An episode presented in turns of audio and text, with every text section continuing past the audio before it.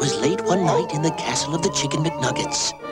What are you making? Sauce. We're using my mummy's recipe. Mummy, uh-uh. This better be good. It'll be great. Hmm, does your daddy have a recipe? Now you can get McDonald's Happy Meal pails for Halloween! There's a pumpkin pail, a witch, and a ghost that glows in the dark. You can get a different one each week until Halloween!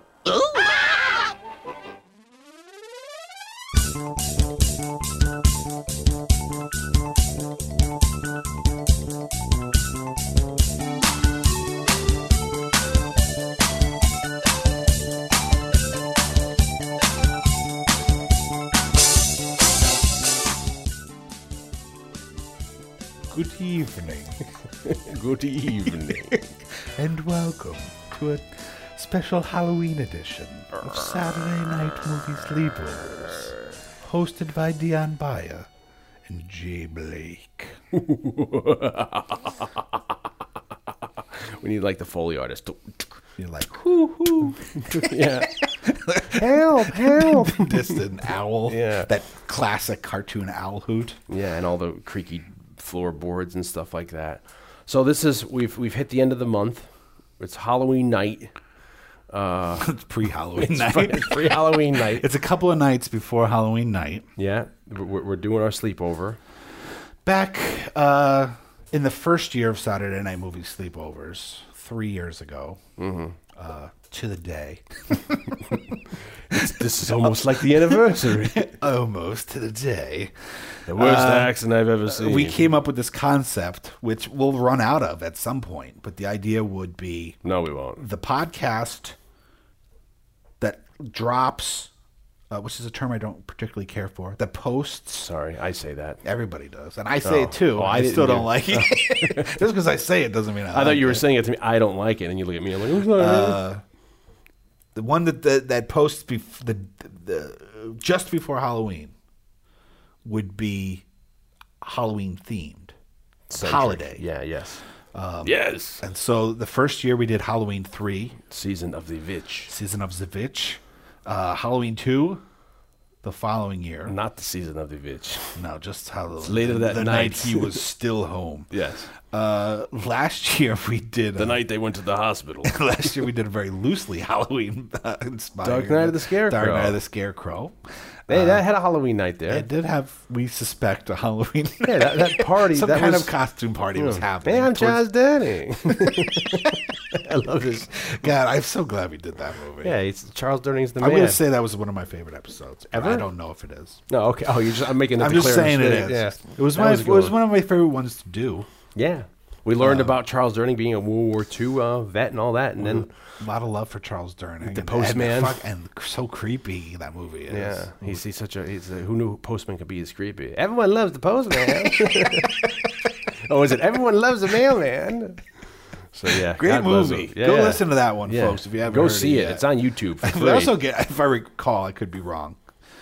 I, think we also get into like the history of scarecrows in movies. We do, and we forgot about the Scarecrow Romney Marsh, which I found when we went to the thing because we were talking about we can't find any other. And there was Disney did this whole thing about scarecrows and the Scarecrow God Romney Marsh. Disney. Disney's always thwarting us fifty years before. But this year, Yes, um, our Halloween themed episode is a, a movie that has gained quite a popular cult following. Yeah. in the last uh, twenty years. twenty odd years. Yeah, and we've also this that was twenty four years, I guess. We did a couple days ago. We we we uh, flipped the script, so to speak, and we threw a special one out there, and that was also a Halloween night one Mm-hmm. too. Uh, the Garfield Halloween special, aka Garfield in disguise. Hal- Halloween and or Halloween Adventure. yeah, Halloween Adventure. basically ruining and, and destroying the minds of four year olds like myself. Uh, you know, Yeah, we decided to to throw one in. yeah, to, Uh, to, to- throw in an extra. yeah, throw. You know, that's when you're cooking and you're like, oh, we you have that in the pantry. Let me just throw that in there. Throw a little extra. Throw something a little extra in there. So we got this one. Sweet. This is this was a uh, this has become a cult classic. Become a cult classic.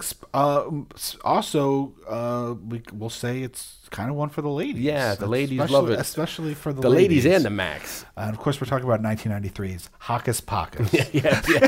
'Cause Traditionally, we we pronounce everything so terribly. we figured we would say Hocus Pocus when we. oh, what is it? Oh, oh, oh, one of our young interns, a female, is saying it's Hocus Pocus. So yes. Hocus Pocus. I'm sorry. Yeah, Hocus Pocus. Disney's Hocus Pocus from uh, 1993, and this actually, coincidentally, is the like fourth Disney movie we've done this year. We've done a lot of Disney in our day. What did we do? We did Beauty and the Beast. in our day? we did. Um, I feel like we did a couple of. Beauty and the It's a tale as old as time. Song as old as rhyme. Um, Uh, other Disney movies. We did Dream Warriors. yeah, that's not. no, no, no, no, no, no. Yeah, we did. We did a lot of messed up Disney. Over the Top was that Disney movie. I don't know. What other Disney movies did we do this year? Um, I feel like we had because I was thinking like, oh, we're I doing know in another the Disney past movie. we've done a lot of Disney. Yeah, I thought we had another one this year, but since we don't have our list uh, on us of, of stuff, but this relates back to some of the other ones we've done over the years, Disney wise. This is um, released through Buena, Buena Vista Pictures, Buena Vista. and uh, this came out July the sixteenth, nineteen ninety three. And I remember when this came out, this was the big. Uh, Do you know what other big family movie came out that exact weekend? Of nineteen ninety three. Of 1993. Nineteen ninety three. No, I don't know what it came out. Free Willy, I believe, came out that Oh, weekend. Michael Madsen's. Uh, the Michael Madsen vehicle. yes, I love. Yes, Michael Madsen doing a lot of that eyebrow thing. Well, you know, God Free bless Willy. Michael Madsen. Yeah, well, such an odd. Makes That's when he hot was branching sauce out. now. Yeah, he does. Like what's his face from um, Fistful of Quarters? Tom, uh, Tommy Mitchell, maybe, or Stephen Mitchell. Stephen Mitchell, maybe. Uh, the kid with the long hair.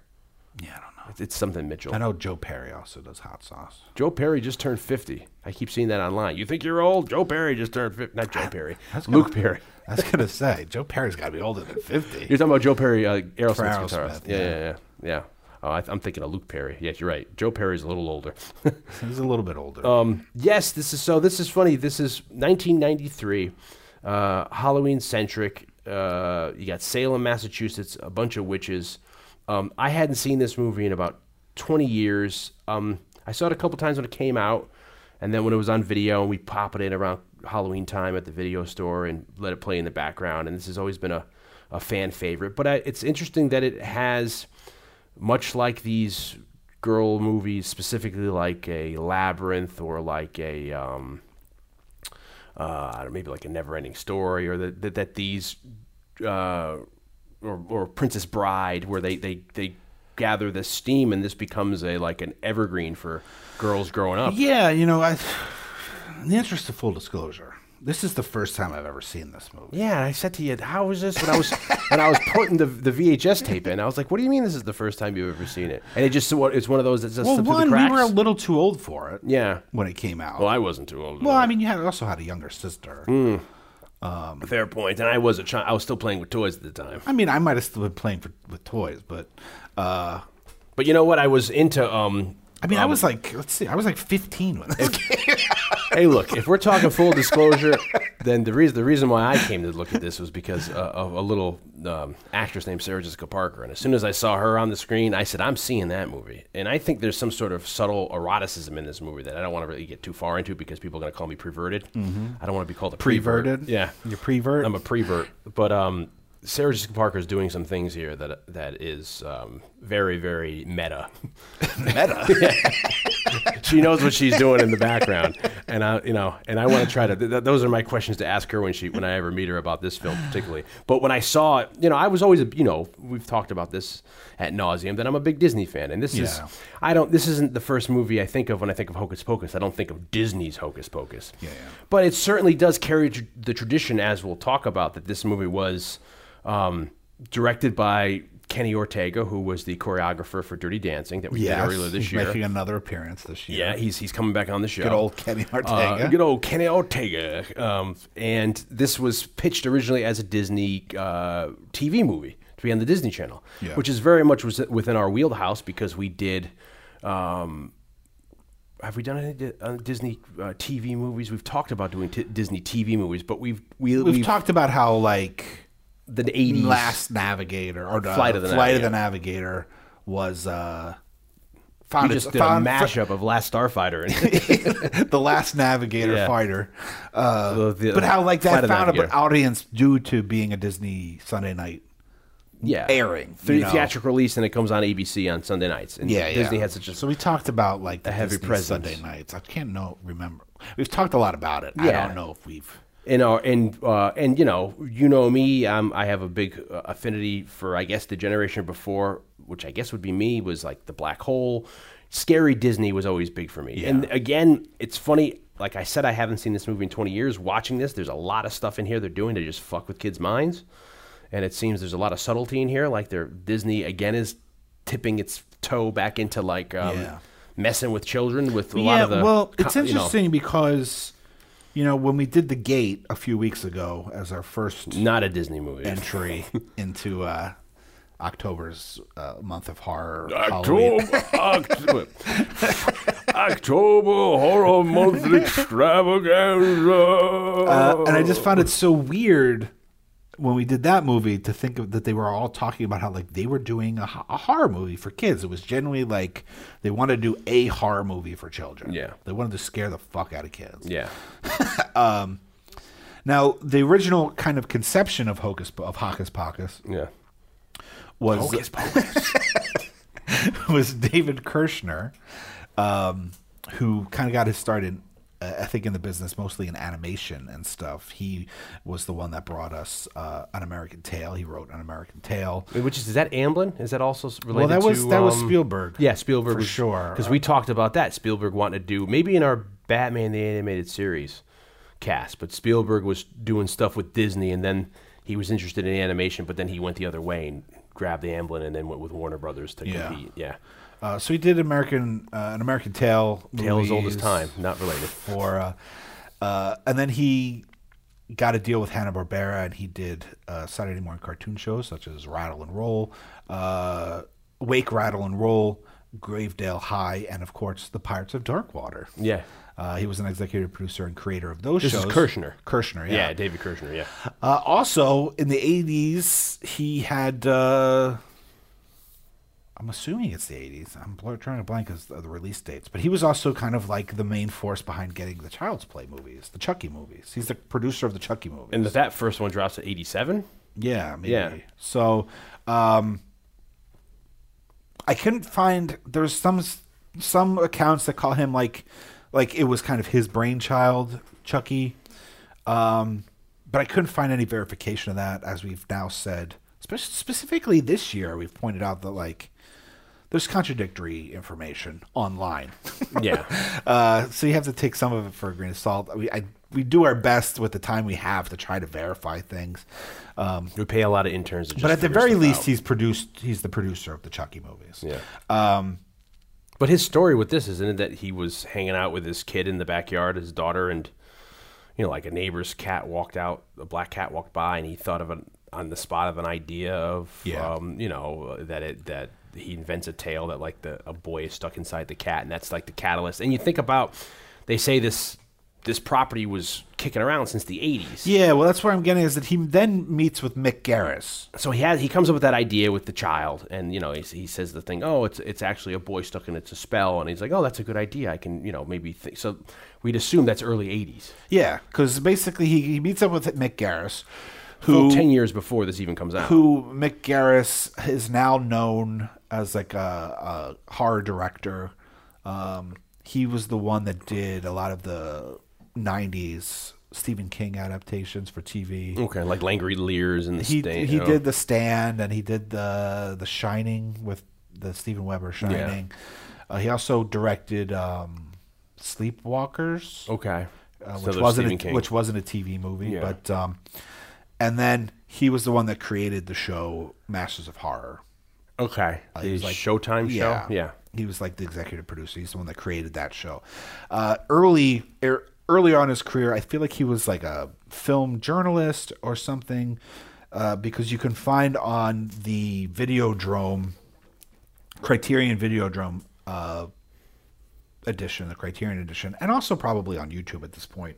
There's a fantastic episode of some show that I don't know if it was an officially a show or if it was on some kind of cable channel or whatever, but it's uh, Mick Garris interviews. It's like 1982. So Mick Garris interviews uh, John Carpenter, who had the thing coming out, David Cronenberg, who has Videodrome coming out, and John Landis, who had just finished uh, American Werewolf in London. Yeah. and it's like a half hour Panel. discussion with them, and he's like the moderator of that discussion. And so he's he interviewed a lot of people back in the day. He was also like the uh, journalist or whatever on set for the thing. Uh, I guess maybe he was working for Universal at the time. Sounds like a very like a uh, what's his face Truffaut, you know? Yeah, he seemed like he was doing a lot of interviewing and covering movies and stuff. And then I want to say his big break, not to say that it's the first thing that he ever wrote for film or television, but his big break came from being hired to write episodes of Amazing Stories, Okay, which is a Spielberg. which is the Spielberg produced show. they're just the rebooting 80s. now. So they meet, so because they both have like a Spielberg connection, The American Tale and Amazing Stories. And Kirshner and Garris, Kirshner. yeah. And Kirshner pitches Garris this, uh, Mick Garris this movie idea. And so Mick Garris writes this idea, which, like you, like Dion stated, was originally thought to be like a Disney uh, TV movie. Yeah, So he writes the first draft of the script is called the uh, I believe it's the Halloween tree, Halloween house. Garrison originally wanted he wrote the first draft of the script based on the story by David Kirshner, and it was really it was originally going to be like Walt Disney's Halloween house. And when Mick Garris talks, which is why I brought up the gate, um, is that the original script apparently is much scarier yeah. I heard he said there's darker. there was comedy, but w- what ended up being uh, made the movie, uh, the Hocus Pocus movie in 1993, ended up being much broader with comedy. So Mick Garris writes something that uh, it's a little bit scarier. The kids are a little bit younger in his script. He's thinking about 12, like Max and uh, Allison's characters would have been 12 ish, as opposed to like 16 Yeah, and it was the intention was to make it a little bit scarier. So now it, I guess Disney decides not to make it or just kicks around in development or whatever happens with movies in limbo for like eight years or so, and it fall and it passes through the hands of like a dozen more writers during that time. Yeah. and gets fine tuned and changed until finally by the early '90s somehow Bette Midler gets wind of it and either is pitched to her. I think so. F- somehow, Disney or the Disney execs find it, and then they realize, oh, this could be something bigger than just like a TV Disney Yeah. movie. And then at the time, um, Bette Midler was just doing something with them. She was doing. Uh, she had a deal with Touchstone Pictures, and she was she just done Down and Out in Beverly Hills. She'd worked on Oliver and Company. She was the voice of one of the dogs in that movie, the live, the animation movie in like '86 or '87. That film, the Billy Joel vehicle. Exactly, the Billy Joel vehicle and the Cheech Marin vehicle because he's in that too, and I think Ed Asner's in that as well as the bad guy, uh, which is a you know it's a twist of uh, Oliver Twist. Um, and I remember in the early '90s she was doing a lot of stuff with Disney because I remember going down to the MGM studios and they had like a like one of those behind the scenes rides where you can like walk through and see how a commercial's done. Yeah. And the commercial they had was her like she did like a lotto commercial of her in New York City trying to like go after a lotto ticket that blows away. So you, you you file through and there was like a one where you get into the scene where she like loses the lotto ticket and she has to jump down to the subway and the subway car comes. So you get you get to walk by the set of the actual subway car and see oh it's not a real subway car it's actually fake and you know. So she was doing a lot yeah. so she was doing a lot of stuff I guess with Disney at the time. So they must have been just like and that was also going back to maybe we said Beauty, Beauty and the Beast where they were when they gutted the animation building. They were they were making they wanted to give offices to like Robin Williams, Bette Midler, people who were working the live because they were trying to branch out and do a lot more live action, uh, top tier theatrically released stuff. Yeah. uh, to try to push the brand uh, since the Disney animation was coming back into to heyday. So they probably were just looking. Maybe they were combing through stuff that would be a vehicle for people, and they said, you know. That's probably what they had the readers. Like, uh, we're looking for something for Robin Williams. We're looking for something for like a Danny DeVito. We're looking for something for Bette Midler. And they probably came across this and said, hey, three freaking witches, this will be great. You know, we can have Bette Midler do this. And she, I guess, seemed very interested at the time. Yeah. And so apparently, and the way it works usually with the Writers Guild and stuff, is just because Mick Garris wrote the first draft of the script didn't necessarily mean that his name would be on it. But apparently, they kept enough Which is hilarious of because it's his. scenes, Like the two of them. Uh, but enough of them, enough of his original script was preserved that he ends up getting co-writing credit. Um, st- I think maybe story credit with Kirshner, and he also ends up getting executive producer credit. Uh, so it ends up, like you said, almost for a decade, kind of being in the development limbo. Yeah, until like Walt Disney Studios for some To reason Walt comes himself. across. Yeah, Walt comes back from the grave and says, "You know what I'd like to to do? Yeah, I wanted I want you to do stuff about witches." So they decide Disney decides that like you know what we could make this a theatrical feature instead of a TV movie, Yeah, and they which is interesting because uh, not to get too far ahead of ourselves, but it didn't do so well theatrically, but it found its audience on home video on Disney Channel and yeah, ABC Family, ABC, and Home Video. Yeah, it got mixed reviews or whatever. And I remember, you know, when it came out, I remember it certainly being there, and it was a popular movie, and it was a Halloween movie. Although they released it like in Halloween. the Halloween, but they released it in the summertime, which is a little. I always think that's weird, like you know, them to release "It's a Wonderful Life" in the summer when it's a Christmas movie or you know a Christmas movie. So you know, you release a Halloween movie like in the spring. You know, it's like it's why don't you just wait?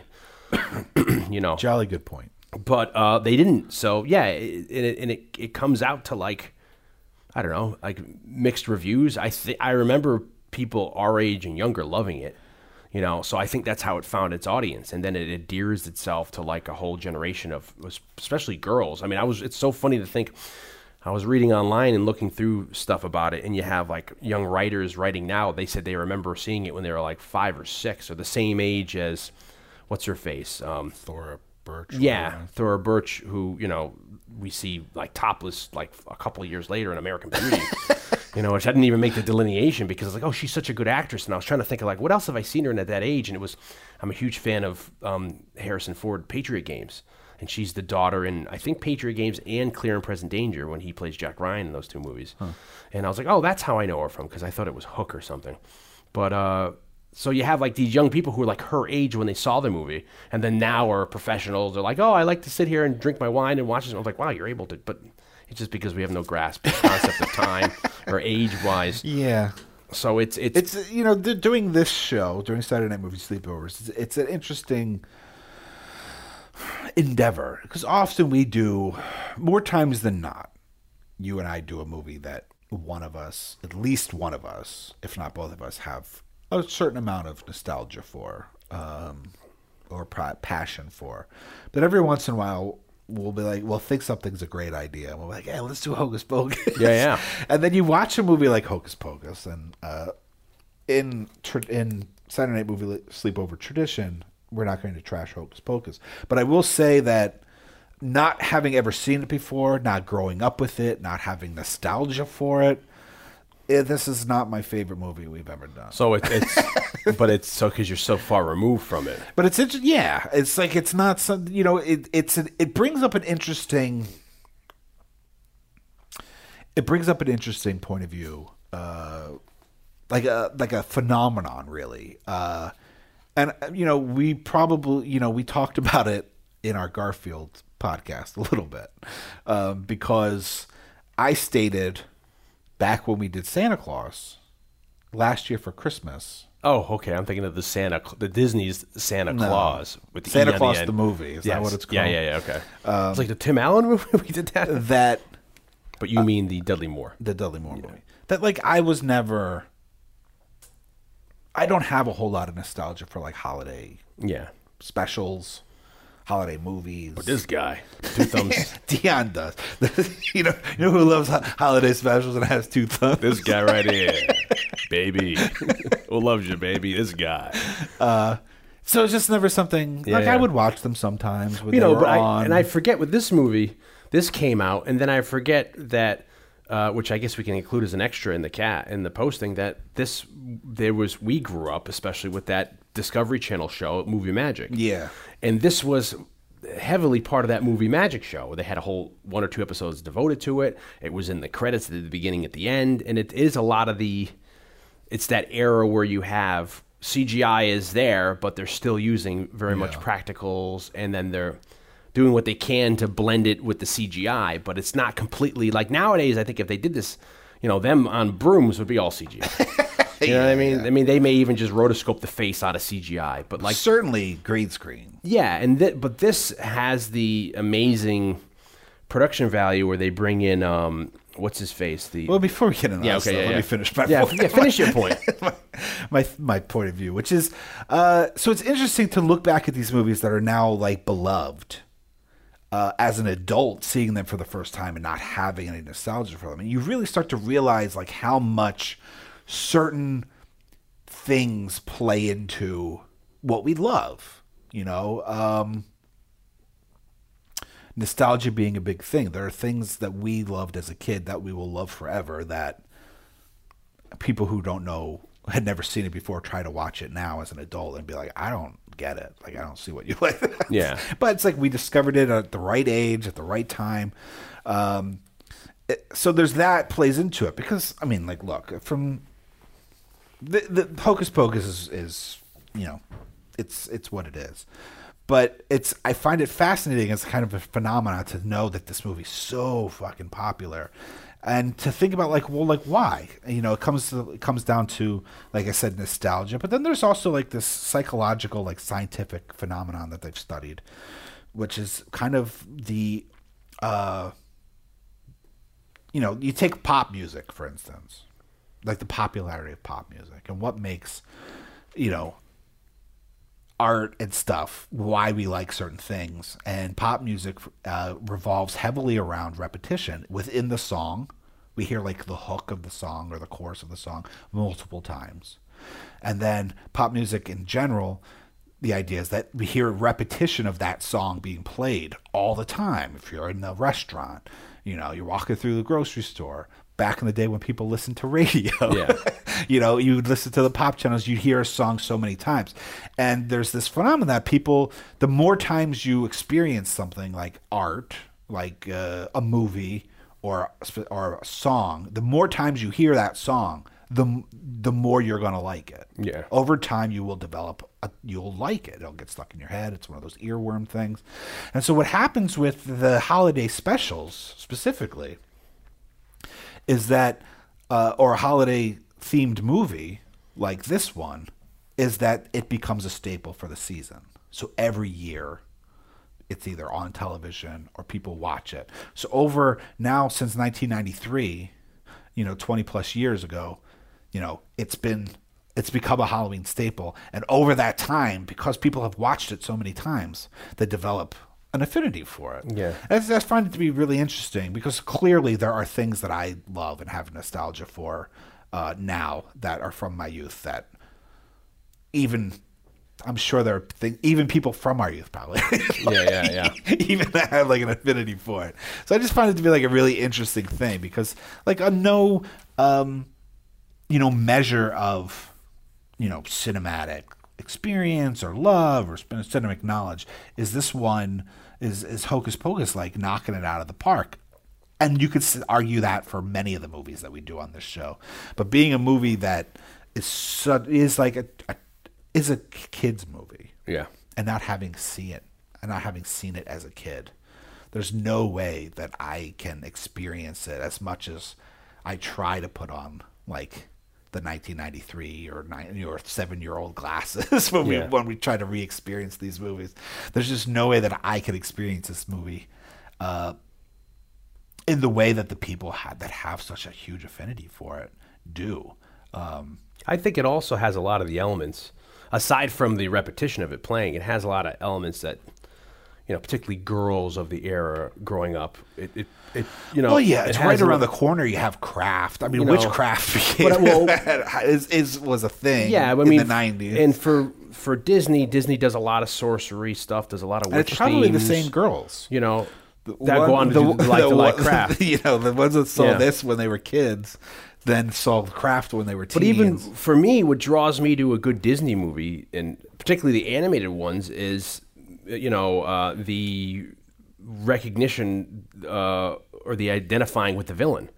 You know, and you know, you may not want to be that villain, but you end up liking the villain. Like I always used to love in the Disney cartoons, the movies, particularly like Little Mermaid and Lion King, Aladdin, and Beauty and the Beast. Is like I like, or even freaking uh, Hunchback of Notre Dame. I like the villain song you Yeah, know, yeah. and that's why I didn't like Mulan that much because they didn't really have a villain song. I like when they fleshed the villain out and the villain had you realize what the villain's path. Of. So And- this and- is a thing here where and for listeners that aren't as familiar with our back catalog and the other Disney movies we've done, um, it's it, Dion was a Disney kid, and I wasn't a Disney kid. yeah, So- it was. A, but so- I'm not a Disney kid that's wearing the glasses. I mean, I just I guess I watched you know I watched Disney. No, I mean, look, you know. there's nothing.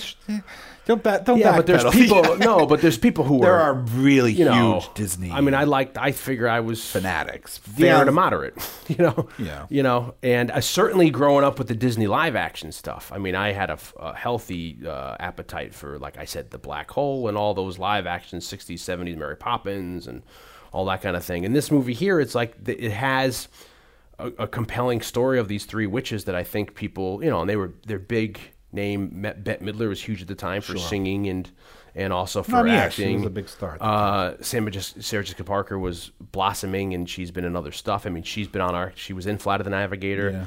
Uh, girls of our age know her from like Girls Just Want to Have Fun. This is right before she gets Sex in the City by about three or four years. She's in at the same time here. What is that movie? Um, which I like a lot. Uh, the, what's the Striking Distance?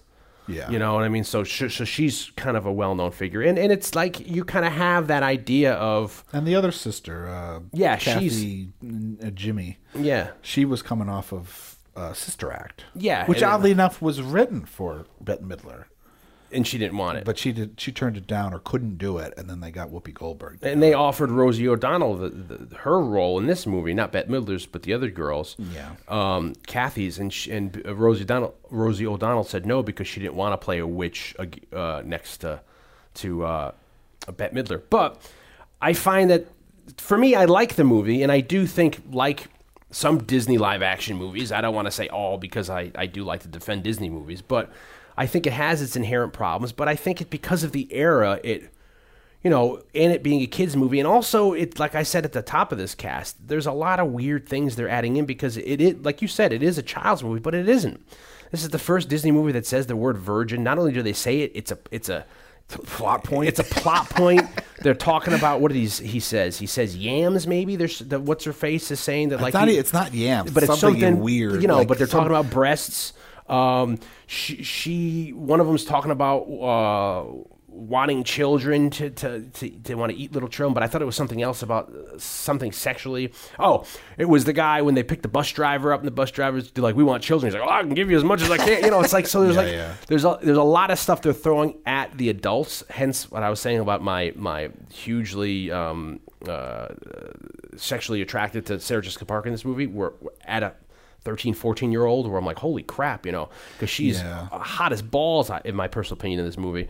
And, you know, I, it's all that subtlety she's doing in the background that's just like, you know, it, it adds to that siren esqueness of being a witch. But um, to get back on topic here, what they what they're also doing too is they're I found there's a weird dichotomy with the three of them that is very much the Three Stooges. Well, yeah, yeah. You know, like they have that kind of slapstick kind of, and it's fun. it's pretty broad. you know, I mean, intentionally broad. yeah, where like you have, but I mean, you Bette Midler's playing like the Moe, Sarah Jessica Parker's Larry, and then Kathy is is like she's even doing like kind of curly esque. You know, like she's even doing like little face movements and stuff, you know, or reactions. And this it would be hilarious in another era to have.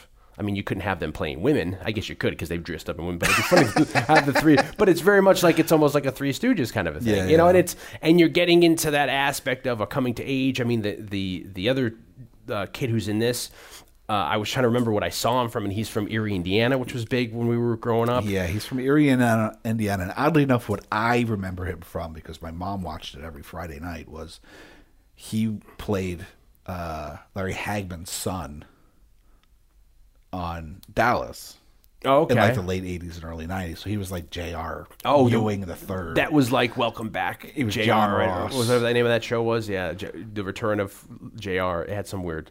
No, it was just Dallas. Oh, I thought it was. I thought it was a. Welcome you know. back Yeah, no, no. But I thought it was. I thought it had a. with with a J on. I thought it had like a like he- you know he comes back or something in the. Well, there was the whole thing where it got shot, but in the No, late no, '80s, no, early not him getting shot, but I thought it was. It, I thought the title was like the Return of Jr. or something in the hook. You know. But he was just on Dallas. He was John Ross, uh, Larry Hagman's son on on Dallas because my mom watched it every Friday night, and I was a kid. Yeah. you know, it was before you start hanging out with your friends on a Friday night. and, and this is the era of for people who don't don't. But he was also even- in. I think he's also in Matinee, the Joe Dante movie. He is, yeah, with the John Goodman movie, which is I think loosely based on maybe William Castle, who I have a big Yeah. affinity for. Um, but I, I also, this is the era for people who don't know who um, Gary, Indiana, or Eerie, Indiana is. That was a show that was like geared towards kids around this age. That was about kind of like. It was like almost like a young person's version of like the Friday the Thirteenth the series, or it was just, it was, or it was just kind of like a movie monster. It was like a show about the supernatural and ghosts and stuff for like a Yeah, kid. yeah. You know, and that's at the same time you have on Nickelodeon. Are you afraid of the dark is coming out now? So you have a lot of this. I was push. to say there was also just tonal wise, there's a certain tone to shows for that age demographic at that time. Yeah. like to me, it's very tonally wise. I mean, aside from the outfits, in the my rem- in my rem- in the way I remember it anyway, like it feels, you know, not as um, with the comedy, not as kind of like uh, odd as Pete and Pete, but just like the way that show felt. Yeah. there's just like a certain texture to it. And that's a show that was, co- I think, Pete and Pete's completely ahead of its time. It's so like, Yeah, what yeah. were they? Who was the audience they were trying to go those for? shows all had the, the shows at that po- time period based toward uh, geared towards the children of our generation Yeah. and younger. Um, just had a certain feel to them. There And was that- like a and- certain undescribable. and it's weird because without them, you probably wouldn't have what you have today on Nickelodeon Disney, which is kind of weird because you have shows now that are kind of setting kids up for like handing them off to like MTV, like Disney. Uh, Viacom, Viacom owns MTV and also owns uh, Nickelodeon. Viacom. Yeah, and it seems like they're kind of like they're gearing like there's more like shows that like kind of like pseudo reality shows with kids being rich, like an iCarly, or she has she has an internet show, or Yeah, yeah. you know. And then it's like as soon as the kid's ready, you know, he's gonna leave Disney, like AKA Hannah Montana, and he's gonna she's gonna go or he's gonna go and become watching the shows that you watch like as a teen on MTV. Or Yeah, whatever. yeah. So it's odd. So maybe you wouldn't have those shows without these shows in the '90s, like a um, not Harriet the Spy, but like a Pete and Pete, like the shows that are kind of like weird. Yeah. You know, uh, that land. Um, and this, you know, it's got a lot of dark elements in it, like uh, a movie that came out a couple years ago that I have a huge affinity for, The Witch or Witch, the horror movie about the witch The Vitch. yeah I, I find like a lot of similarities i mean because that's it's based on the this, that's a straight version of this movie but that it's there's a, I don't know about that. well but- it is i mean in the sense of they're basically it's witch is a woman living in the woods who takes you know eating mm-hmm. and eating kids saving their souls and killing families and that's basically what the three of the, these girls are doing Yeah, here but isn't that just like a fairy tale? well it, it this has an opening of a very hansel and gretel kind of a thing where they lure the kid but the And whole that's also like their obsession with beauty yeah It's very like. But that mirror, I- mirror, who's the fairest? But I thought that was a trope. See, I don't know my lore, but I thought that was a trope with a witch that they were taking. I, if maybe it wasn't in this movie, the MacGuffin is the children's, the kid's soul. But I thought it, they were trying to do something to to, to, I mean, it's, blend it's in. actually like it's it's it's more like uh, Tobe Hooper's movie Life Force. yeah, but they're sucking. sucking the life force. yeah, and then but, it, but and then what they get out of it is they they you know because. You, they don't always look like Margaret Hamilton from Wicked from Wizard of Oz. They they sometimes the witch or whatever will hide them or the warlock or whatever it is will hide themselves in plain view, and then you don't realize. So if they've been alive for hundreds of years, the plot in this is that they're taking the kid's soul to be younger, to get their powers, to rejuvenate, whatever the life force is. Hence mm-hmm. Tobe Hooper's movie. So that's how I make the similarity with the other movie, Witch. I mean, I, we don't ever know what the witch's um, motivation in that movie is, aside from just doing evil to kids and eating babies and whatever the hell. But it's the same. yeah, yeah, I get You You know, it's we're in New England. We're in the same time period of Salem or Massachusetts or wherever. Uh, we're having the same issues, which is all very historical. And uh, you know and that was a and hysterical. and hysterical. and you have a lot of that fear at the time that this was all that people really were worried that this was happening. And and it's funny that well, it's not funny. It's tragic that it was almost much like when we talked about them, the McCarthyism of the '50s, where Yeah, you yeah. have their well, I mean, then it was like you the know, witch trials, where you had like you had the like crucibles Yeah. kind of as a You know, and- just like them was kind of an allegory or whatever metaphor. you know, you have that at the time. There was, I think, uh, the story. There's a story where there's like a couple sisters that were like, you know, seven or eight years old. They started uh, pointing fingers at like, oh, our maid's a witch, or she told us to talk to cats, or whatever. And then because of what these, the hearsay of these children. They killed like a half a dozen people in the village. You know, it was one of Yeah, those yeah. things. Well, you know, we'll drown them. If they drown, they weren't witches. oh, shit. well, well, you know, if they burn, then they're not witches. And like, oh, well, they weren't a witch, so their soul's saved. So it was like, we can make you know parody Disney movies about it at the time, but it's a it's a really fucked up subject. But here it's it's it's got all the fun things you see in a Disney movie, but then again, Disney's toting that line with like the sexual aspects of it, uh, the eroticism, you know, uh, uh, you know, the, the kids. You get a lot of breasts in the movie, like you know, pushed up in in, in, in push up bras. Like remember the mother when they go to the party, the mother's dressed up as Madonna Yeah, from from the um, what tour is that? Maybe the uh, Express Yourself tour, maybe uh, around the 1990 the Dick Tracy thing she did Vogue. Maybe it's Vogue, and so she's got Well, she's that. voguing in the Yeah, in so, the dance. Or so she's got like she's like, can't you see? She's like pointing at her breasts in it, and so it's like it's so funny that Disney. It's like 15 years ago, prior to that, Disney in the 70s doing Watcher in the Woods or uh, Wicked, something this well, way comes, Black also, Hole. th- you know, it's I see, I get your point, um, but it's, for lack of a better word, it's provocative in a timely way, yeah, like 1993. It's provocative. It's parodying the that Madonna was Yeah, yeah. provocative, and that you know Madonna was in Dick Tracy, which was a kids movie, and and But it was sexu- Disney. It was and, and was sexual. It was it. it was uh, Buena Vista Yeah. at the same time because but they were they were worried because of the topic and maybe even um, Madonna herself that they took Disney's Dick Tracy off and they just had to be a, a, a Buena Vista thing. But you have a lot of the the uh, the effects team that worked on um, Dick Tracy works on this. That does a lot of the, the, the matte painting. So you have a lot of the crossover. The Wire guy here, who um, his name is Terry uh, Frazee. His father, Logan Frazee, uh, was a huge in the industry doing wire work and stuff like he worked on Forbidden Planet and all that kind of stuff. And this guy Terry Frazee had done stuff like uh, he did Point Break, he did Star Trek Six, all kinds. of Anytime you see like wire work, he was the wire guy at the time. Yeah. So you know, bringing all that practicalness of it with the um, the the rod puppetry that you have here, and then the the guy Doug Jones, who the actor who plays the zombie in this movie, he goes on to do like all the uh, uh, Hellboy and Pan's Yeah, Labyrinth, you know. Yeah. so you have a lot of, uh, and then you have another example of a zombie, you know, that we we had. Um, I feel like, a, like we had like the zombie from the gate. Yeah, yeah. We're, we're, we've been doing a lot of like zombies that are not zombies. Yeah. You know, this is another example of a zombie. You know, and so it's weird that it's a kids movie, but then they're doing stuff for adults. They're doing a little adult jokes. There's Oh, sure, clearly but I stuff. also You know, think that's. I think that's just the product of the, time. yeah. Um, and like, I also want to get clear that I want to be clear that you know, just because I don't have nostalgia for this movie, um, I get like I get it, like I get like what the appeal is. Yeah. um, it's you know, it's fun, it's whimsical. Uh, for me as an adult, a lot of the comedy doesn't always hit, but I get that like for chil- for children, Especially, it uh, does empowerment of girls. You know, um, you know.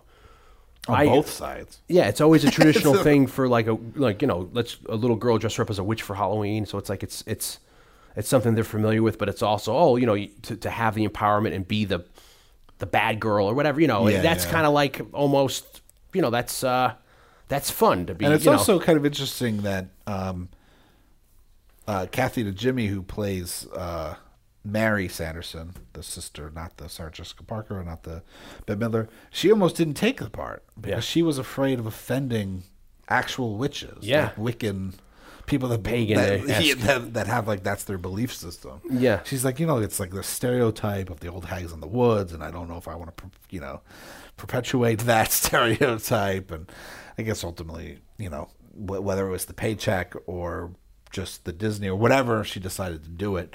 Um, but uh, yeah, that's the other thing to put into perspective is that all this stuff about witches because you know you're talking about the historical context of witchcraft and and it history and the worry about uh, being in league with Satan and how people died innocently, the- Which is another thing we the- talked about I mean, the That's the, the occult.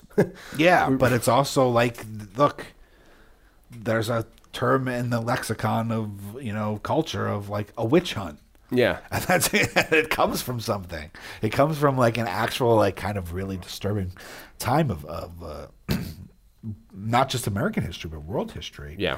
um, Of people dying and Yeah, the Inquisition overseas and with the religion and stuff like that. and so it's it's I think it's it you know it's kind of you know we've kind of marginalized it uh, through pop culture and kids, but there still is like a a, a very like naturalistic belief system of like Wiccan people and paganism and all this. all this- There's people that practice this stuff, but yet. Uh, and I wonder how many of them are literally offended by stuff like this. I don't know because it's it, it then it gets down into the line of within that Because in a way, it's like, you know, having like the spoofing. you know black people, you know, like massa and stuff. Yeah, yeah, like, yeah, yeah, yeah, you know, like and, and which a- and all the stuff like a that- racist stereotype. and all the stuff that's been erased from, uh, you know, like the Looney Tunes cartoons and and all the stuff that's being erased from the history of entertainment because it kind of shows uh, a, a horrible stereotype of either Asian people or black people.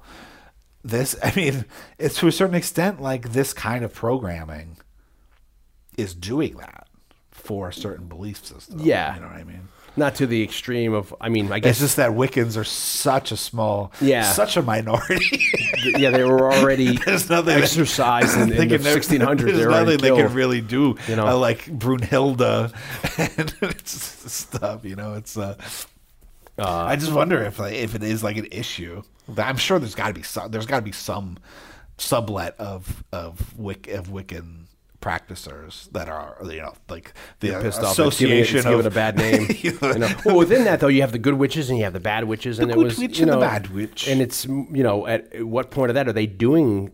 In, in this in this in the subculture of this is is that you have the bad witches doing this kind of satanistic you know Yeah. it was a big thing you know like we talk about in the middle of the 20th century Well, we talked. A, stuff. li- I mean, also talked. Uh, not you and I, but um, James Hancock and I on our our episode about the three mothers. Yeah. Dario Argento's three mothers. We talk a little bit about. Dario Argento the Italian horror director He did Suspiria, um, which is the most famous of the, that trilogy, um, Inferno, and then Mother of Tears. That's about witches and uh, Witches. And I talk a bit about sorry wrong, wrong, wrong movie, wrong word. yes, wishes Wishes. sorry uh, best wishes.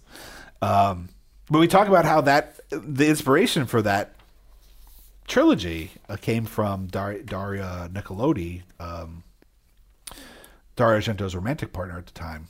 That her grandmother would tell her these supposedly true stories about witchcraft and Well, even and Sarah stuff. Jessica Parker in this movie, she says she went back and did some family research and found out that she had a um, like a, a relative who was arrested in the late 1600s. Well, yeah, well, that's someone you know. accused of witchcraft, but uh, in the in the time, uh, the point of um, my point about the three mothers Yeah. is that that comes from something that was within that lifetime at that point, and supposedly like actual mystical, like black magic witchcraft I mean, you at know, that time. it's really it's it's uh, you know not to go down this wormhole hole, but it's very interesting this the the idea of you know witchcraft and paganism and all that uh, Wiccan originally you know after the fall of Rome and into like you know the dark before the Dark Ages for for the, the Halloween season and like you know that that was you know to, to All Hallows Eve and all that.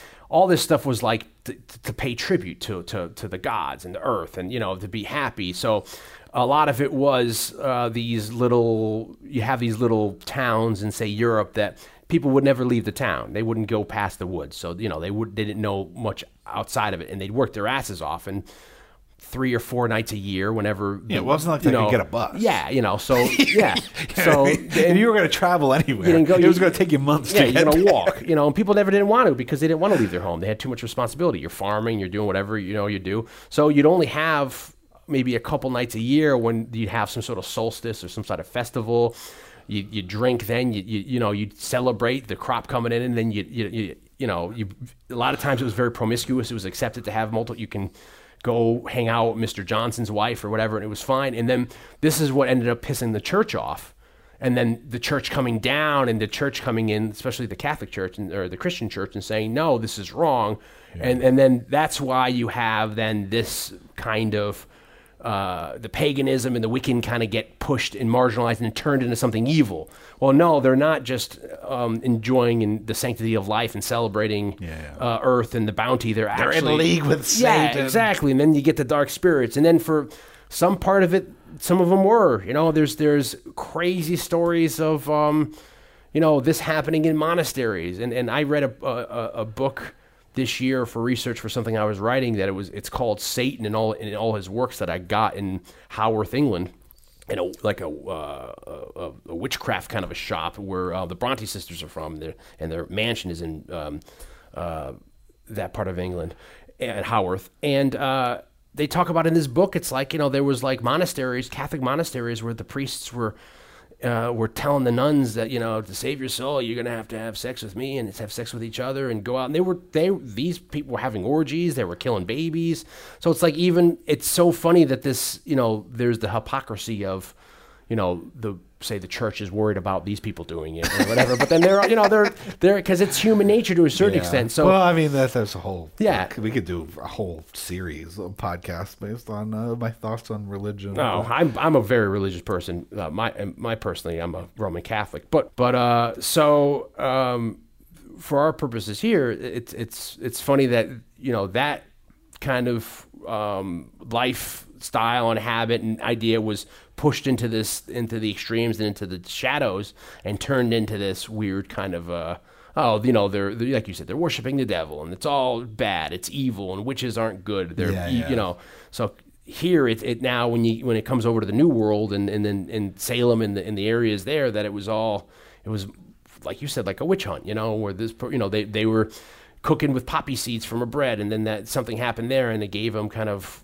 you know maybe visions or because they were psychedelic And and- also, there was also a scapegoat in a lot of circumstances, which I think happens in that movie, The Witch, which is, you know, I think happened a lot. It's like our crops aren't coming in, we're cursed. yeah let's kill a let's you kill know, a the, chicken the and kid got sick. He must you know, be cursed. yeah, yeah, Who and- cursed the baby? and they probably thought a lot of that, you know, if if they did this or that other thing, that that, that it would work, you know. So it's it's it's it's very interesting, and uh, It was also a time that was like people got sick, and instead of you know they just didn't know better, so they'd like bleed you. And it's oh like, yeah, no, yeah. like you that's need. George Washington died. Yeah, well that yeah that's like, no, I, recently. actually yeah. need that to fight yeah. the infection. Well, they thought they were bleeding out whatever was the L that was coming out in the blood. Yeah. misinformation going on Yeah, then. you know, and then it's you know we have the Necronomicon in this movie too, the book that's always classically Bound in human flesh. Yeah, you know, and, and so we have a lot of fun uh, aspects of this. Like uh, in Bette Midler's performance, I saw a lot of shades of, like I said, Margaret Hamilton from from Wicked Witch, uh, uh, Wicked Witch of the West of, of um, Wizard of Oz, and uh, you know the whole idea of this movie is that that, that they at the beginning of the movie they're they're they're found out and they're hung. Uh, as witches, but they put a curse on the town that a virgin will have to light the the. Which black, is interesting you know- because I don't think I don't think witches were hung back then. Back in the back in real history. You It was like some, like, there was like some trivia question or, uh, or drowned? I remember reading some like trivia thing. Yeah. and it was like how many witches were hung at Salem during the witch trials, and it was like trick question. It was like none. They didn't hang witches. yeah. Well, I wonder if it was because that they didn't. The ones they did kill, they were saying they weren't witches, so they were doing the tests. We'll burn you alive, and if you survive, you're a witch. Or if we drown you and you don't drown, you're a witch. But if you drowned or you get burned, you're not a witch. Where here, they're like, yeah, we're fucking witches. Go fuck your mother. Yeah, So so that's why they're like, just hang them. Let's, let's get them out of here. You know, let's let's let's let's uh, instead of decapitating them. You know, so they hang them in this movie, and then what is that? A hundred and something years later, I forget how many years. It's like three hundred years later. Yeah, we have the, that the, the story of you know he's moving to town Yeah. from L.A. Is this now? He was was this a part that was originally offered to Leonardo DiCaprio, right? That's supposedly that's the that's the idea. Yeah, it was a big. They they Which offered mean he would have been like coming off a This in- boy's life, in maybe? growing pains. Yeah, because I think Crit, this, critters, whatever critters movie he's in. yeah, and then um, and he come and he's probably the same age as, as the kid in this movie or, or, or around it. Yeah, you know? probably. And then they were going to offer him a chunk of change, but he said no because he went to do what's uh, What- what's eating Gilbert, Gilbert Grape. You know, so that would have been a very different movie if you had you know him in here, and you know, and I'm sure this would be, be even more of a cult classic had you had Yeah, a you young know, Leo, Le- yeah. in this movie, and uh, so it's it's you have him, and he comes from L.A. and he's and it's the same. We get into the same again that the idea that we've been talking about that the, that the kids know, you know, then the, the parents don't want to hear anything about it, and this Yeah, kid's a fish out of water. He comes and Yeah, it's interesting you because know, he's a fish out of water, but then also the, that the, the, school witch, teacher's the cameo. What's her face? You know, from she's the actress who's like in Blues Brothers. and- Oh, yeah, you know I the mean? nun in yeah, Blues yeah. Brothers. She's at a, had a very storied career and stuff. Yeah. You know, But the the kid's a fish out of water because he's moved to L.A. He's moved from L.A. to Salem, Massachusetts. yeah. and uh, but it's also a fish out of water story for the witches who are kind of out of time. Yeah, they don't understand. And there's a little know, bit of comedy that comes from that. Of course, there's you can always get some kind of you know that kind of aspect of stuff, and them dealing. You know, they think goblins are well, very much like the Garfield special. They think goblins are walking around. They're like, "What the hell? What's all this shit here?" And then you know they're scared. And I know people say that that that scene drags on with the um, Penny Marshall and her brother Garry Marshall, but I, I found that whole idea so funny. They think they're going to see Satan, and then Yeah, you know, it's a funny concept and it's a funny scene, but I have to admit, and I I don't know why. There's no like logical reason for it, but I do find it creepy when they cast brother and sister as husband and wife. I know. I don't know why. Maybe that maybe that was just because they were. I mean, don't um, get me wrong; it's perfect casting yeah. in a weird way. but it's just yeah. If you read into it a little bit, it's a little odd. but it is weird that Garry Marshall and Penny Marshall, who are brother and sister, are playing husband and wife. And I wonder if they were doing, like, was Penny Marshall doing Disney films at the time, or was she hooked up with um, sister actor? I wonder if they had some sort of Disney. I'm sure they did, or or you know, and for them to come in, you know, because then a lot of this is shot on the, well, I guess almost the entirety of the movie shot on the Burbank studios where you and I had visited that a couple years back. Yeah. and uh, even they said like some of the the uh, streets. One of them is the house from. Um, Christmas Vacation, the Chevy Chase movie, the fountain you see later on in the center is the fountain that they used to shoot the Friends intro. Yeah. Um, there's another house that they said uh, is is something else in another movie. So I wonder if it was just like they're you know they're hanging about and they're like oh you know you want to have a cameo maybe they extend the scene because it's the two of them in it where you know it's one of those things where back then people everybody would recognize who they are because it was almost like the reveal of who's who's the wife going to be and it's like oh it's Penny Marshall so people were laughing because you know she had a career as an actress on um, Yeah, like Laverne and Shirley. So, but I find it just funny that you know the whole maybe that was because nowadays you know tastes are different, pacing is different. That back then that plays funnier to have it a little like you know you- like a you get off the bus, uh, no pun intended. and, You know you're waiting, you know, and then you have a little scene that's just you know breather. People are laughing because oh look it's Medusa. You can see the things in her hair, and she goes up to bed and she's drinking, and then Sarah Jessica Parker is like, "Will you dance with me, master?" And he's dancing with her. You know, it's all yeah. very No, it's a funny scene. You know what I mean? But I mean, I've heard people online who are um, who love this movie say, "Well, that does drag at that part, and that's the part of the movie where you check your phone and you go to the bathroom." Really, that's the You you know. like my favorite part. yeah, yeah, you know. But that people say that the, lovers of this that there's like there's no real point of that. You know, there are parts of the movie that drag, and that's one of them. But I was like, I I enjoy. I thought that was funny of her, you know, trying to figure out the remote on the TV, and and Bette Midler walking around the kitchen thinking it's like a uh, torture chamber, and you know, and Sarah Jessica Parker being like the the the sexy siren in the movie. She's looking to just for any attention from boys in this, you know, Yeah. no matter what age they are, I feel like she'll get with anything, you know, which is funny uh, because she's, you know, because Yeah, even yeah. like at the when they go to the, the the dance, there's also a trailer which we can include in the in the extras of this, it's like a twenty or thirty second teaser trailer. Where there's like three or four scenes that aren't in the movie. It's kind of like Tombstone, the uh, western that we talk about, where there's scenes in the that originally showed up in the trailer that aren't in the theatrical release movie. Where in this, there's a scene where the, the three witches are giving out candy to the kids around. There's a scene where they're by a pool and they're doing something, and then there's a scene where Sarah Jessica Parker is um, uh, when they go to the dance, she unravels the mummy, and then you see her later. She's making out with that kid, you know, and Yeah, that kid yeah. can't be, you know, older than seventeen or so. You know, I think in in the movie, you know, he's supposed to be like a, you know, like a 17 or 18 year old, like a senior in high school. Yeah, I don't know. 'cause You that, know? that thing they're at is It's not like an a- adult- it's not yeah. a high school dance. I No, mean, it's, like an adult a- kind of a party. It's like a, you know, and then uh, there's even I think a scene in that trailer too of them at a grocery store trying to interact, like like they're hungry, so like they're grabbing stuff off the counter and eating stuff. So these are all stuff that I guess left But on the also, I cutting mean, room if you floor. go into like the sexual nature of Sarah Jessica Parker's character, the the zombie character, Billy Butcherson, Yeah. played by Doug Jones. I mean, the backstory of that, which the cat explains, is that he Billy Butcherson was like a lover of Bette Midler's.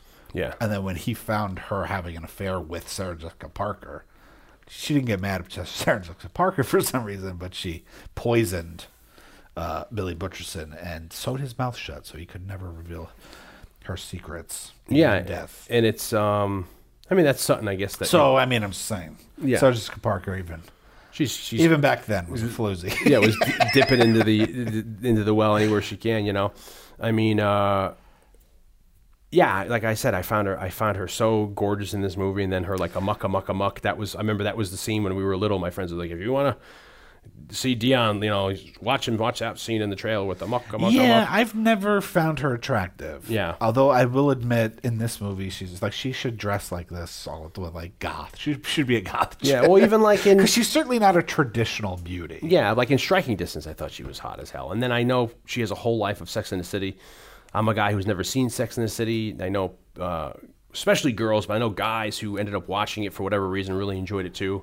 Um, you know, and I know she, you know, she's the star of the show and all that kind of thing. And you know, people find her great on that show. You know, but uh, I always found her more attractive in this role and of this era as opposed to she goes Well, on. her big thing around this time was she was in that uh, Steve Martin movie where she was supposed to be like a sex pot. Um, L.A. Story, maybe. Okay. I can't remember which one. What, which one? But that was like her big introduction. Not the one where a- they're playing Cyrano de Bergerac, where he's got the big No, nose. no, no, Okay. no. There was another movie where I think it's L.A. Story, Yeah. but I could be wrong. And I remember from that movie, and then of course it was that, and then she did like uh, Honeymoon in Vegas with Nick Cage. Um, so yeah, this was like her kind of heyday, her biggest uh, film career anyway. Before just before Sex and the City kind of came to fruition. and you know there's a lot of uh, it's it's it's interesting to see all the practical stuff they're doing like the wire work and building sets and having them fly around and you know uh, the practicality of having them do all that or using the rod puppetry for the for the scenes of them going up into the air. And you know you do get like some green screen stuff and stuff where they have them on like a uh, they call it like a, a tier rig, which is almost like uh, in television I work with, is like a jib where they have like a counterweight where they're on like a, you know, a weight on one end of a chair and they're able to, to gimbal them around up and down, side to side, and give, Yeah. you know, and that's all very interesting. Which is, you know, and then you know the guy who is running the fans in this movie or making, you know, are, are earning their keep with all these fans blowing and all that kind of thing. Yeah, you know, yeah. so I love all the the practical effects of everything in this. Um, and uh, you know, it, it's it's it's it's fun. It has like a lot of the things I think that were interested. Maybe that's the reason why the Disney Walt Disney Studio saw it and said, you know, this is something that certainly kids are going to like. Uh, but again, it's funny that they bring in a little the, the, the provocativeness about the Virgin. It's like it's like uh, Monster Squad, where Yeah, you, need- you well, need a that's what I was virgin to light the black It's candle, coming off of, uh, you know, the black flame. I mean, you know. Uh, and then you know I uh, you know and, and there's a lot of little jokes in here like when they lock when they they they uh, they get them into the high school and they lock them in the the the, the, the ki- what do you call it the kiln Yeah, and they, they they roast them and they come back and they had the tape and it was the, and the it was Fre- intro to French. So when they Yeah, open the door, you know, she comes out speaking French. Uh, Bette Midler, she's saying like, "Open the door, I want my book," and she's saying it in French. You know, it's like Yeah, yeah. so there's like a little, you know, there's a lot of fun stuff. And then like you know, you and I are blues fans. Screaming Jay Hawkins, I put a spell on you. So that scene is funny where they come in and, and again, this is the the the, the aspect of. Uh, the kids not you know the kids know what's wrong but the parents won't listen to them and then so i guess it's implied in the uh, by them singing songs they're putting a spell on everybody to like you know to, to, they're to gonna dance until they die. yeah or whatever you know and then that way they're uh, you know they're able to do what they want and then you know so i like that little you know uh, song interlude and i guess Bette Midler ended up doing that she would um she she you know when she was on her tours and stuff when she did her um her divine intervention tour, she'd appear as uh, Winifred Sanderson on stage, and they would sing "I Put a Spell on You," and she'd have two backup singers dress up as the other two uh, women. So uh, it certainly has a staying power. The movie, in a sense of you know of longevity and and uh, becoming a staple for the holiday season. Well, yeah, I mean, I think that's the key. I mean, I think if you wanna, if you if you want your film to have longevity, picking a holiday, having it be half decent, and picking a holiday seems to be a good like, Especially if it's Way if it's a child's movie too. yeah, like family oriented. yeah, like a kids movie. Yeah, I mean, because because there's things that become kind of staples. You know, there's all there's like the peanut special, and uh, you know, there's now like Christmas Vacation for the Christmas season, and of course, uh, Christmas Story. Christmas Story has become the huge thing, and um, which is interesting because I mean, I feel like younger people probably don't realize that like that Christmas Story becoming like a huge Christmas thing, like playing 24 hours of Christmas Story and stuff. That didn't start happening until the late 90s, early 2000s. I mean, I'm sure it was a staple for some people, but in terms of it playing like on TV for Christmas, I thought it was only like the mid odds that they started doing it. well, I feel like we were in college, so like late uh, late Oh, okay. 90s, early 2000s probably. So I saw you relatively like a pretty. Now it's been 20 years.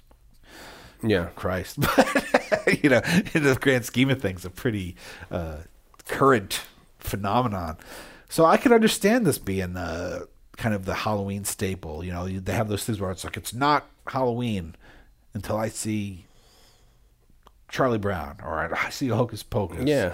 I mean, that was for me with people my age, or I guess our age, for like the Garfield. It was like that was a you know that was a a a, a, a, sta- a, a time stamp on a on a generation, and then this one was this.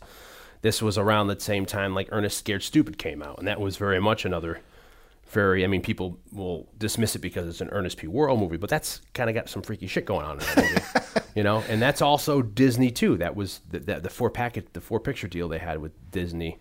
That was one of the movies, and it, and they have scary stuff. And again, it, for like them talking about like, you know, uh, child eating, Satan worshiping, witches. Uh, it's it's it's Disney, you know, getting into those darker waters. Another good uh, witches movie from the '80s, um, the Anjelica Huston movie called The Witches. Yeah, yeah. That's another really fun one. That is a semi kids movie, but then it's again dealing with these really scary kind of um, crazy topics. And this does lend itself to an entire generation because of the ritual of, I guess, yeah, you're watching it every year, and you're, uh, you know, you're you, you, you develop an affinity because of that, and and, uh, and it certainly has a lot of things that are identifiable, like a labyrinth will or a uh, a Princess Bride will for people. It's almost like a, as, as we said at the beginning of the cast, it, it's a tale as old as time. Yeah, yeah. you know. Uh, Well, yeah, I mean, you have the obviously you have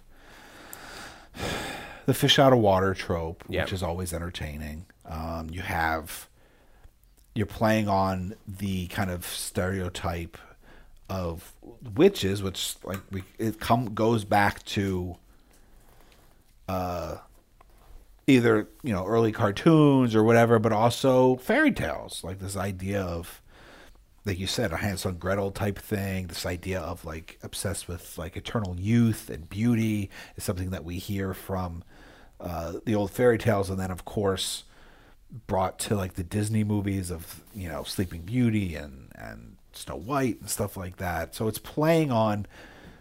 It's actually playing on a lot of established Disney lore yeah, which is another reason why I think it was kind of appealing, probably to Disney at the time, the who wasn't really producing movies that did that anymore. You had the the the new era of Disney animation at that time, and you ha- and you had, you know,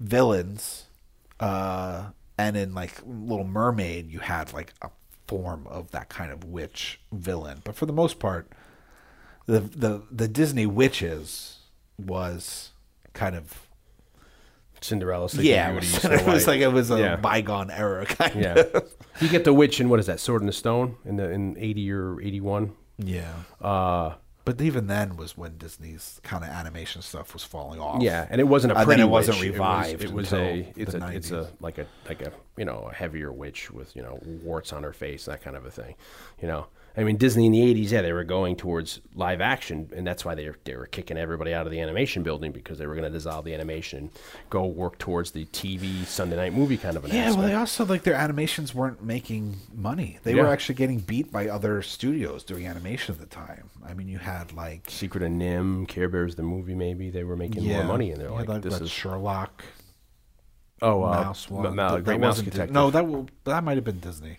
Forget. that is yeah, but that's that might have been. But like that was losing to these other things like I think Oliver and Company lost to maybe like Secret of American NIMH or Tail. Well, I don't think that was that wasn't. No, that's that's Animal. That's the Yeah. Steven Spielberg. Yeah, yeah, that's making more It's money. like other stuff. people for the first time since the 30s or whatever. Yeah, the competition was they didn't You have know, a like- lock on the market. Yeah, like Disney wasn't the monopoly on. Uh, Um, And even the beginning Popular. of this, you have a very much uh, like they wanted James Horner to come in and do the the, the, the score, and then he, he wasn't available. But then he comes in and just does the, I think it's the opening theme, and it's very Danny Elfman esque. well, I think he wrote know? the music for the Sarah Jessica Parker song. Oh, that's she's that that's yeah, the, the siren sure, song I'm not sings. sure. I'm not sure Horner did the theme. I know Because- the music was done by a, a composer named uh, John D- Debney, Yeah, who for Dion uh, scored the 1993 Jonny's Golden Quest series.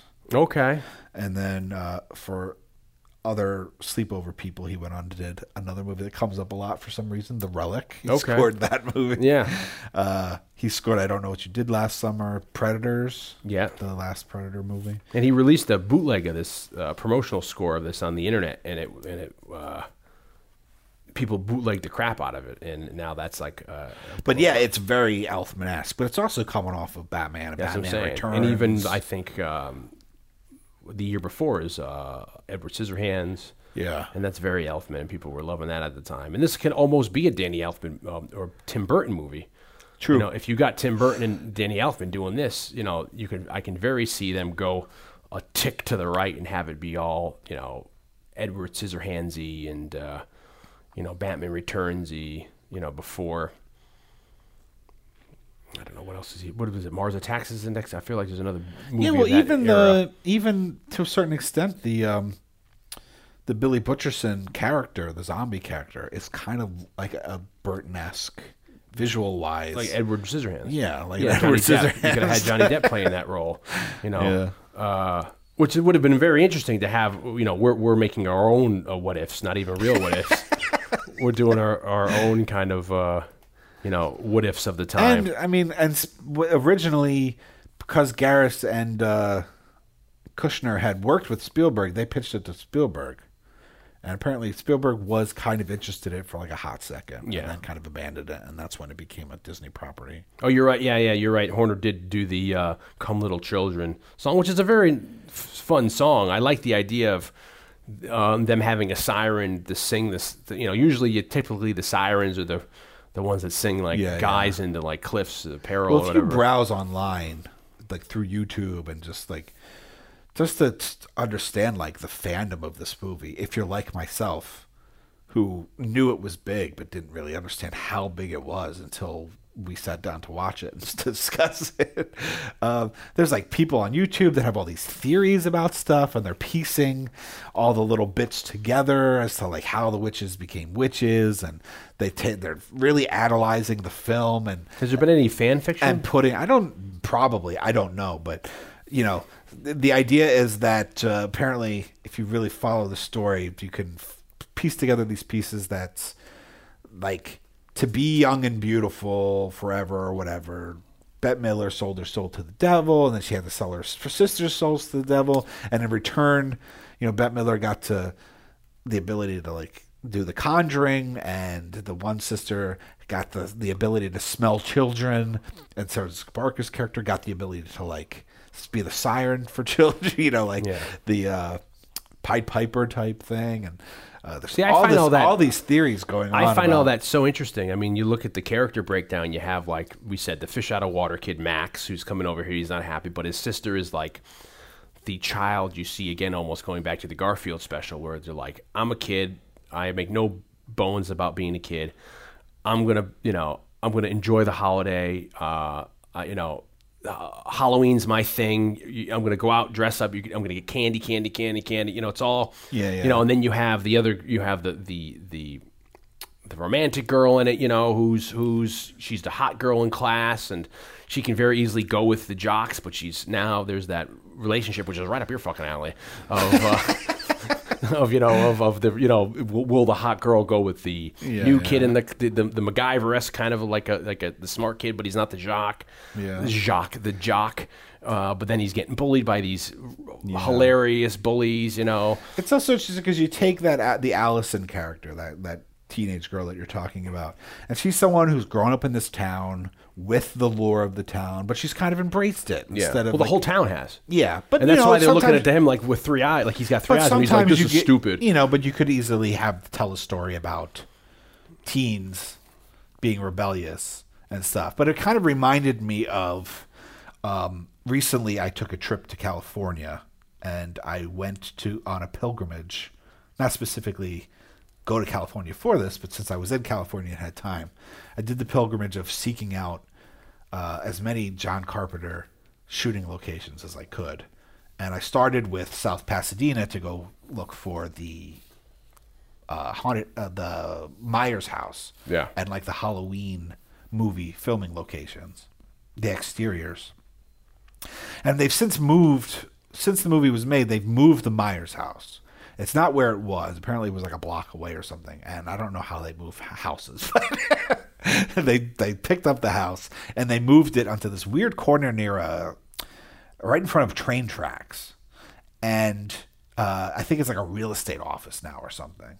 But it's say it's facing, you know, it's facing the train tracks. But then if you go down the street, there's a house directly behind it, which is like this little house directly behind the Myers house, and that's facing, I don't know, Myers house is facing, let's just say, for instance, south. The other house is right behind it, but it's facing west. I'm not sure that those are the directions, but just so you get the the idea that it's like almost you know L. It's creating like an L, and this little house, and they decided to like embrace the idea of the Halloween movie John Carpenter thing, much like Allison's family here has like the old timey costume party, and her mom used to apparently work at the museum. They made a Oh, museum out the- of yeah, the, the- the out cottage of- in the back. out of out of the the witch's house and stuff. So these girls and her their family created like a little Halloween museum. Yeah. Out of their house. So like the first floor of their house, um, or at least the front rooms of their house is like you go in and there's Halloween art. You know, there's the photographer that was on set. They're selling the pictures, photographs that she shot. They have local artists and other artists do Halloween themed art, and so it's an instance of like embracing, like the the locational lore of in this case it's the movie Halloween.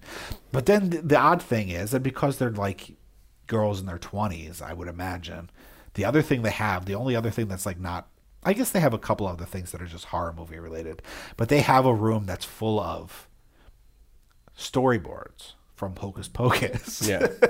so if you're if you're a fan of Hocus Pocus, uh, and you want to go see some of the original storyboards and maybe even buy some, I think some of them that might be on sale. Go find the Myers house in South Pasadena, and then there's like the Halloween Michael Myers Museum right behind it, and they have a nice display of Hocus Pocus storyboards. Yeah. Um, but it just kind of reminded me of, you know, in a different way, but like young women embracing like the locational lore of where they live and grew up. Yeah, this kind of thing. This seems like the town. I guess they don't. To me, it doesn't seem like it's a myth to them. They feel like it has happened, but they don't think there's any um, kind of danger to it. It's almost like you see with you have like the Lizzie Borden house, or you have there's a, uh, a horrible axe killing um, in nineteen in the nineteen odds. Well, I mean, if you just go to Salem, Massachusetts, it's like all about yeah, witchcraft. But you know, witch- when you take trials. you take an actual like they took the cot in the movie, they take the cottage where the witches were their house, and they've turned it into a museum. Sure, yeah. You take a lot of the people who turn, you know, there was there was an axe murderer, I think Iowa, in the odds where this whole family was killed by this one guy in the middle of the night, and they now that's a B&B where you can go stay and you can Well, yeah, I mean, you they know, have so a, there's a have lot of that, circumstances in history, like you know you can go stay that the town will. yeah turn to, to have it be like a tourist attraction Or the other flip side is that, like, you know, uh, H. H. Holmes's like murder castle. They Yeah, burned it down. they burned it down because they didn't it- want it to become that. Yeah. Or Ed Gein's house. Shortly after they they arrested Ed Gein, who is the guy that like Leatherface and Psycho is loosely based off of. Like burned his somebody burned his house down in the middle of the night. So you Yeah. get like either capitalize on it, maybe because they were so recent. I don't know if I don't know if their their initial reactions are they're worried that it's going to become an iconic. They may just be so pissed off about what's happened that they're trying. I think to, they know, say, at least with the murder castle, oh, uh, H. H. that Holmes's? They yeah, that Yeah. they really were afraid that this was going to be like, Like a weird, lore. celebrated. yeah, because a lot of that Like tourists you get that impulse stuff. find it. You know, where their their first impulse is to go trash it or destroy it because they don't they're so mad at the idea of what you know was happening by the person or what it Yeah, yeah. represents. Uh, but you're right. So they're capitalizing. The family's capitalizing off of this, but then I don't think they see any intrinsic Danger. Yeah, because they have the black candle out. It's not, you know, what I mean, the, I mean, the Yeah, yeah. Necronomicon is hidden away, but they don't have the black candle hidden. You know, do not touch. No virgins come fucking near this. Yeah, yeah. You know what I mean? Do not light. Yeah, and I like the idea that it's not a you. th- Um, I don't know for for whatever reason I have. I, you think of a virgin for some reason I think of a female, but Yeah. it's it's a it's it's just as easy as a guy doing it. You know, and that goes back to like um uh, Monster Squad, where like you know at the end of the movie they're trying to have a virgin read the book and the girl ain't a virgin, so she can't. So they got to give it to like the eight year old. Yeah, but technically, know? any of those, like you're saying, any of those boys were virgins. yeah, yeah. So They yeah. all could have read it, but I mean, uh, maybe I don't remember. Maybe it was it had to be a woman, wording. you know, or something, or a girl, or something. Monster Squad. or fe- maybe it had to be a female or something. But it's so it's fun that you have that kind of a thing, and then you know you have them all, and then once you you get them out, like you said, it's it's a fish out of the water for the witches, and then it becomes this fun thing where they're trying, to, you know, the the awkwardness at the time, the bus coming, and then. You know this hat, and then trying to the the clock of they have to do the finish the ceremony by sunup, or they're going to turn into dust. So there is sort of a clock, and I do. I always like that they have these inherent when something becomes a uh, a phenomenon post movie. Uh, that's always interesting. You have like the um, in 2011, the Houston Symphony celebrated uh, this, and th- they did a Hocus Pocus Pops. Uh, you have, like I said, the Bette Midler thing in 2013, D D23, which is like the Disney. Do you know what the D23 stands for? I, I should know this, but that is the people who are the uh, Disney diehard Disneys. Who when I'm not, but those. Oh, are the, yeah, yeah. You know, you're part of this exclusive club called D23, and you go to exclusive events. You have probably certain passes to go into the to the to the, the parks, and you have all these other things.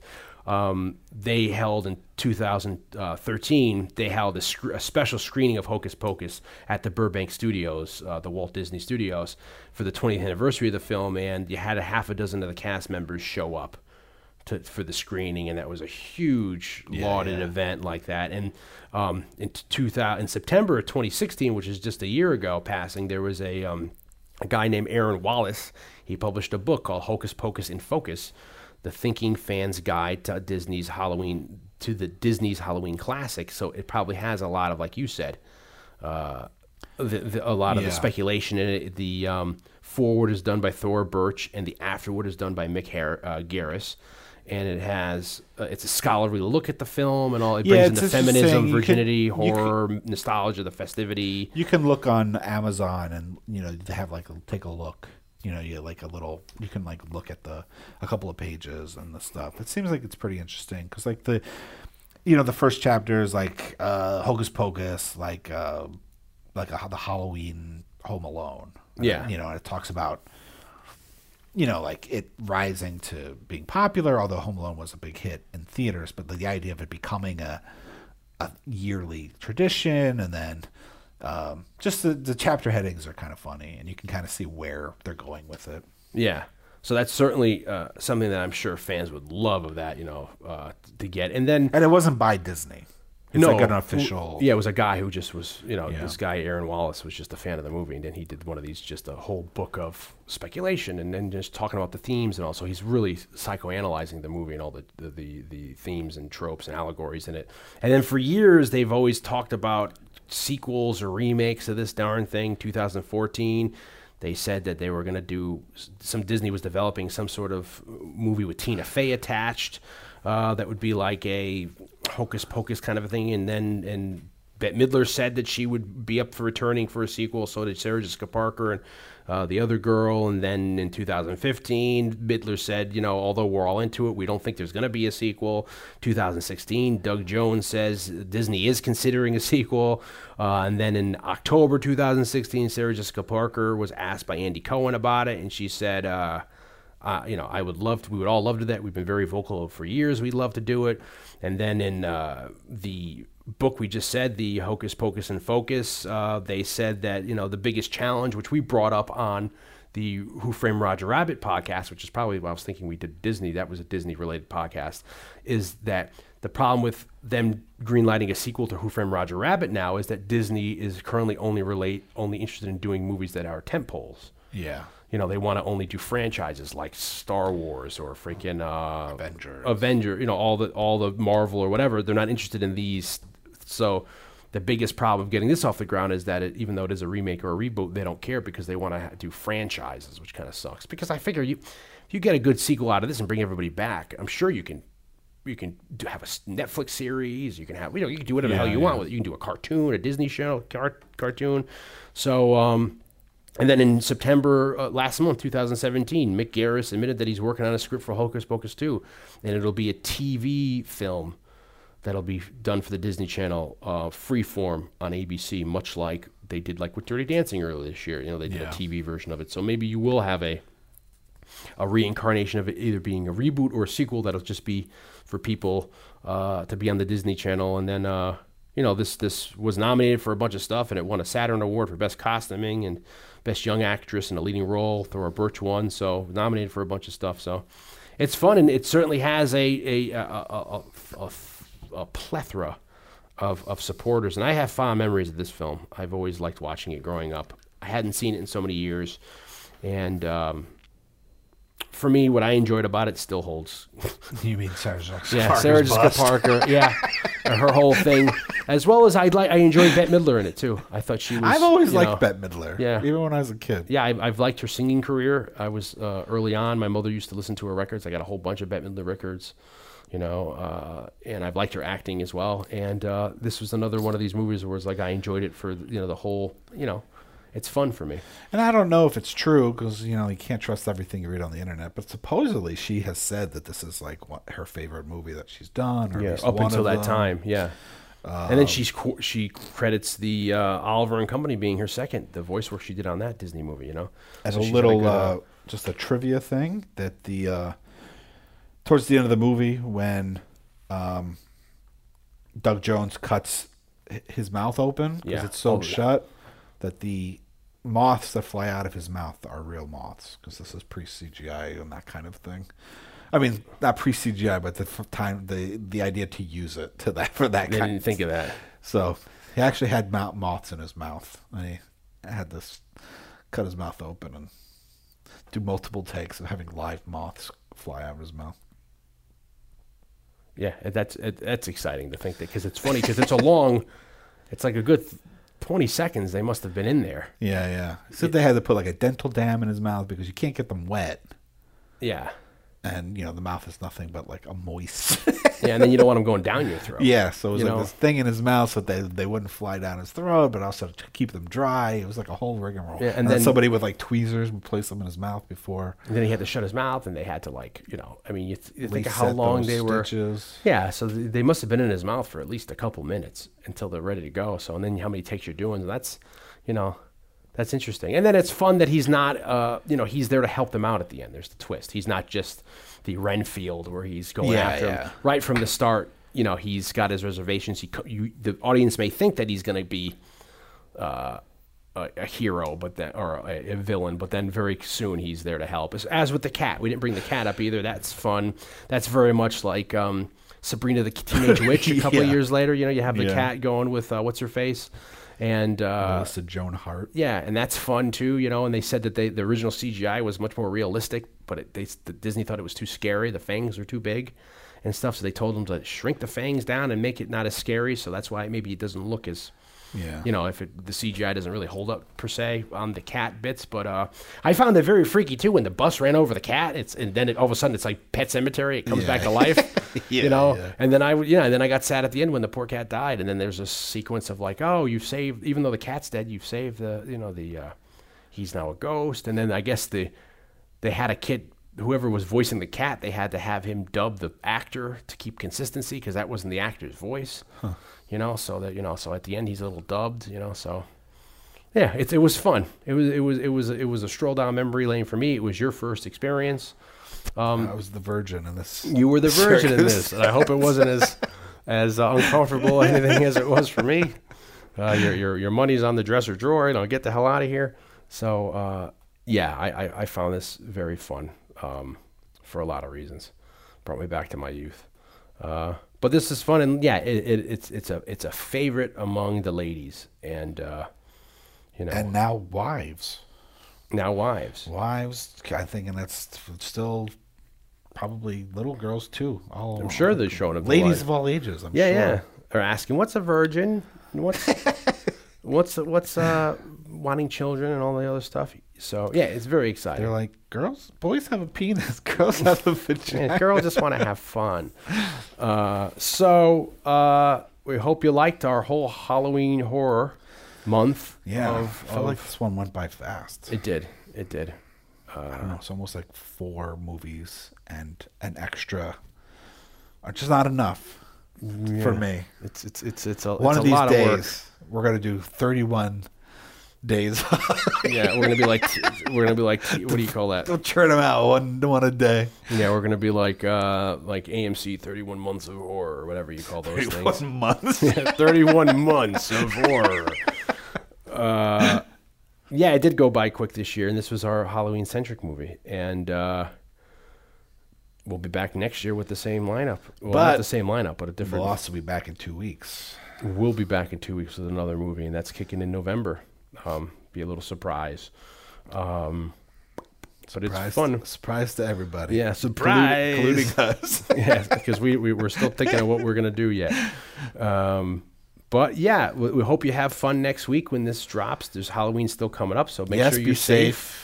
Be You safe. know, watch out for razors and apples and all that other scary stuff. I don't even think kids trick or treating anymore. So if you just They- have a play date, they go go to their trick-or-treat. neighbor's house. yeah, they walk over to the neighbor's house, knock on the door, or Certainly end before sundown, I'm sure. Yeah, no no one's out after dark now.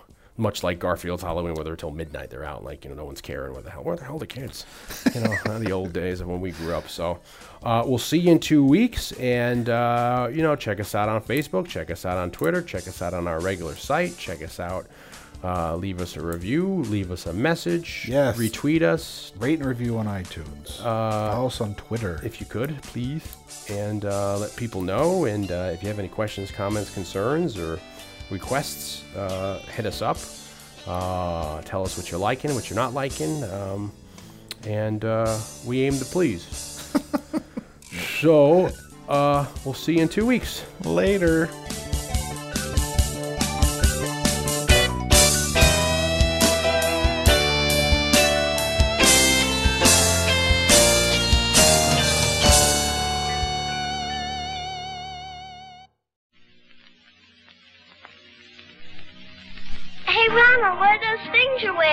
My trick or treat safety cups. They're shiny aluminum foil with bright orange stripes, so they reflect light. Me! Where'd you get them? Right at McDonald's. This Halloween, be sure you're all wearing McDonald's trick or treat safety cups. Children should be seen and not hurt.